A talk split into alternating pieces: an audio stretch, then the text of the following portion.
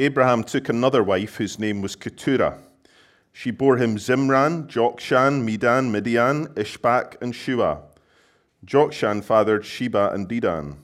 The sons of Dedan were named were Asshurim, Letushim, and Leummim.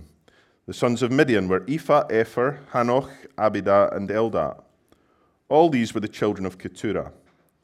Abraham gave all he had to Isaac, but to the sons of his concubines Abraham gave gifts. And while he was still living, he sent them away from his son Isaac eastward to the east country. These are the days of the years of Abraham's life 175 years. Abraham breathed his last and died in a good old age, an old man and full of years, and was gathered to his people.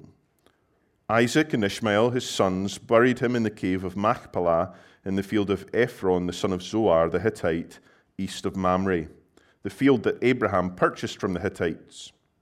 There, Abraham was buried with Sarah, his wife. After the death of Abraham, God blessed Isaac, his son, and Isaac settled at Beer Lahai these are the generations of Ishmael, Abraham's son, whom Hagar the Egyptian, Sarah's servant, bore to Abraham.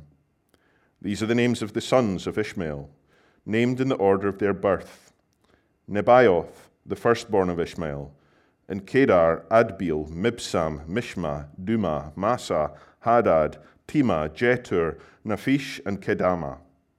These are the sons of Ishmael, and these are their names, by their villages and by their encampments. Twelve princes according to their tribes. These are the years of the life of Ishmael, 137 years. He breathed his last and died and was gathered to his people. They settled from Havilah to Shur, which is opposite Egypt, in the direction of Assyria.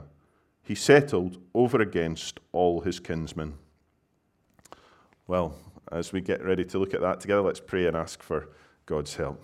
Our Father, we thank you for your word, uh, and we thank you that you speak to us uh, by your Spirit as uh, we read it, and we pray that um, as we look at it now, uh, that you would be at work in our hearts, uh, revealing more of who you are and what it means to trust you. And we pray these things in Jesus' name. Amen.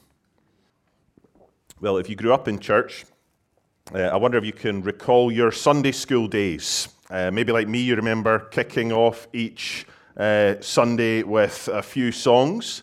Uh, and uh, if you were to drop a list of uh, Sunday school bangers, um, I wonder what you would have on that list. Uh, I remember belting out, Be bold, be strong, for the Lord your God is with you. or the classic, Hallelujah, Hallelujah, Hallelujah, Hallelujah, praise ye the Lord. but perhaps right at the top of the list for many of us would have to be My God is so big, so strong, and so mighty, there's nothing that God cannot do. For any kid who grew up in Sunday school, in Scotland at least, uh, that one will be etched on the brain. Uh, but I have a wee bit of an issue with it, uh, and I may be about to cause some controversy. The words, there's nothing that God cannot do, they're not technically true. Uh, recently, I've been reading this book by Nick Tucker 12 Things God Can't Do and How They Can Help You Sleep at Night. Uh, it's been a really great read, and one of the chapters in the book focuses on the fact that God can't lie, that He always keeps His promises. And that's a wonderful truth to take to heart that, that certainly ought to help us sleep at night. That the promises that God has made to his people, he always keeps them. And as we close out our series in the life of Abraham today, that is the resounding message of these verses that God keeps his promises, that he cannot lie. It's the reason that we can have hope and confidence, whatever it is that we might uh, face in life, but also when it comes to facing death. And that's where we pick things up in Genesis 25. Here at the end of his life, we see how God had remained faithful to his promises to Abraham. The promises that he made to Abraham all those years ago when he first called him back in Genesis chapter 12. Now, there are a lot of names in that account. uh, there's a genealogy, a, a, family tree, either side of the narrative of Abraham's death. Uh, we're told in verse 1 that Abraham took another wife whose name was Keturah, and then we're given a list of names of, uh, of children that Keturah bore to Abraham and a list of their children. And then in verse 12 to 18, we're given a list of the children that were born to Abraham's son Ishmael. Now, that's a lot of names. Uh, a few tongue twisters there, trying to read through them. But why are they all there? Well, by placing them either side of the account of Abraham's death, we are drawn to see God's faithfulness to his promises. Back in chapter 12, verse 2, we see God's initial promise to Abraham. He says there, And I will make of you a great nation.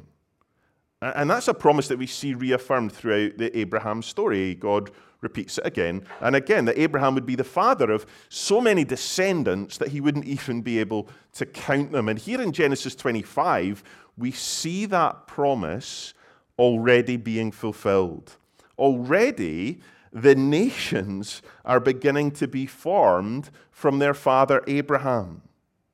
God was faithful to his promise. God can't lie. And this was a promise that, that God had kept despite failure and disobedience on Abraham's part. Verse 12 reminds us of the most uh, shameful incident probably in Abraham's life. Um, as we read, as we're reminded of Hagar and Ishmael. Uh, uh, when, when Abraham and Sarah tried to take matters into their own hands, instead of trusting in God's promise of a son, they, they exploited Hagar. At Sarah's instruction, Abraham, he, he slept with Hagar. Uh, and Ishmael was the result. It was, it's a dark, dark moment in, in Abraham's life. Maybe you can remember back to when we looked at it together, where, where Abraham failed to trust in the promises of God, where he caused hurt and harm to others. And yet, despite his failure, God remained faithful to his promise. At the end of Abraham's life, we read verse 5 Abraham gave all he had to Isaac. Despite trying to take matters into his own hands, despite his failure to trust God, God in his grace had kept his promise. He had given him the promised son, Isaac, who had brought joy and laughter to, to Abraham and Sarah in their old age. And at the end of his life, Abraham showed his commitment to, to God's promise of a people by giving everything that he had to Isaac, not to his other sons. He knew that it was Isaac who God would fulfill his purposes through. And he was willing to stake everything that he had on God's covenant commitment to him.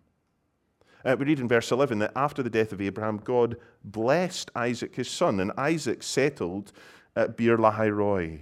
So, so it's clear in this passage that, that Isaac is the son of promise, a living, breathing testimony of God's commitment to his people despite their failures, despite their sinfulness. Isn't that incredible? You know, Abraham had sinned terribly on more than one occasion. He had been faithless. He'd exploited Hagar, and the consequences of his sin were catastrophic and far reaching. But even so, God was gracious. He kept his promise to Abraham. At the end of his life, he was blessed to be buried by the very son that God had promised him, this son of promise. Amidst his people's failures, God is faithful. And that's because God always keeps his promises. He can't lie. When we're mired in sin and shame and we think that there's no way out, we can remember this. We can remember God's total commitment to his promises. He promises to hear the cry of all who call on him. It's that glorious truth that in, inspired the words of the famous hymn Amazing Grace. Amazing grace, how sweet the sound that saved a wretch like me. I once was lost, but now I'm found, was blind, but now I see. John Newton wrote that hymn out of profound personal experience. A former slave trader, he cried out to God for mercy in the midst of a storm, and that night his life was transformed. He knew what it was to be a wretch who had experienced the glorious relief of God's amazing grace. The Bible is full of promises of mercy, promises of forgiveness, promises of faithfulness for anyone who would cry out to God, for anyone who would receive them. In Psalm 34, we read, When the righteous cry for help, the Lord hears and delivers them out of all their troubles. The Lord is near to the brokenhearted and saves the crushed in spirit. Psalm 103, verse 12 says, As far as the east is from the west, that is how far he removes our transgressions from us. Isaiah 54:10 For the mountains may depart and the hills be removed but my steadfast love shall not depart from you and my covenant of peace shall not be removed says the Lord who has compassion on you These are all promises that are made to sinful people people who'd failed people who had fallen short of God, people like you and me. And they're promises that can be ours if we would trust. The clear, consistent message of the Bible is that there is no one, absolutely no one, who is too far gone who cannot cry out to God and know his saving grace. No matter who we are, uh, no matter what we've done, the promises of God are sure and certain, and they are for anyone. And that's true whether this is the, the first time you've ever walked through the doors of a church or whether you've been a Christian for years. See, often as Christians, uh, we can live beneath the level of our privileges. Uh, we can lose sight of the promises of God. In his book, The Pilgrim's Progress, John Bunyan paints a picture of a man with a, a muckrake digging around in the dirt looking for treasure. And he's so focused on the dirt that he doesn't lift his head to see a man standing there with a glorious golden crown. You know, we can spend so much time with our eyes down in the dirt desperately seeking the, the treasures that this world has to offer, or, or consumed by guilt or regret, or overcome by life's burdens, instead of lifting our eyes to see the glorious promises of the gospel. Promises that speak of the, the privileges that we have as God's beloved children promises of forgiveness, promises of care and provision, uh, promises of immeasurable riches that last for eternity, riches that are kept in heaven for us. And it's that promised eternal hope that gives us confidence in the face of death. It's that promise that was Abraham's confidence. If you look with me at verse 7. These are the days of the years of Abraham's life 175 years. Abraham breathed his last and died in a good old age, an old man and full of years, and was gathered to his people. Isaac and Ishmael, his sons, buried him in the cave of Machpelah in the field of Ephron, the son of Zohar the Hittite, east of Mamre, the field that Abraham purchased from the Hittites. There Abraham was buried with Sarah his wife. Uh, if you were here a few weeks ago, maybe you'll remember uh, we studied uh, Genesis 23, and uh, we saw how Abraham went to great expense to secure a burial site in Canaan. And we saw that the, the reason that he did that was because he trusted God's promise that one day that land would belong to his descendants. As his body was laid in the ground, it was a visible demonstration of Abraham's trust in God's promise, even though he personally didn't get to see its fulfillment. At the end of his life, despite all his ups and downs, Abraham displayed in life and in his death his faith in the promises of God. Now, some of you may be skeptical uh, about the wisdom of staking your life on a promise. Maybe you've had promises that were made to you that were broken, and you're still affected by the hurt that that has caused. Maybe it's made it difficult for you to trust people. And maybe you're not sure about trusting God. How can we, be, how can we really be sure that, that God will keep his promises? Well, because God can't lie. In the letter to the Hebrews, we read in chapter 6, verse 18. If you want to turn there, it's uh, page 1004 in the church Bibles.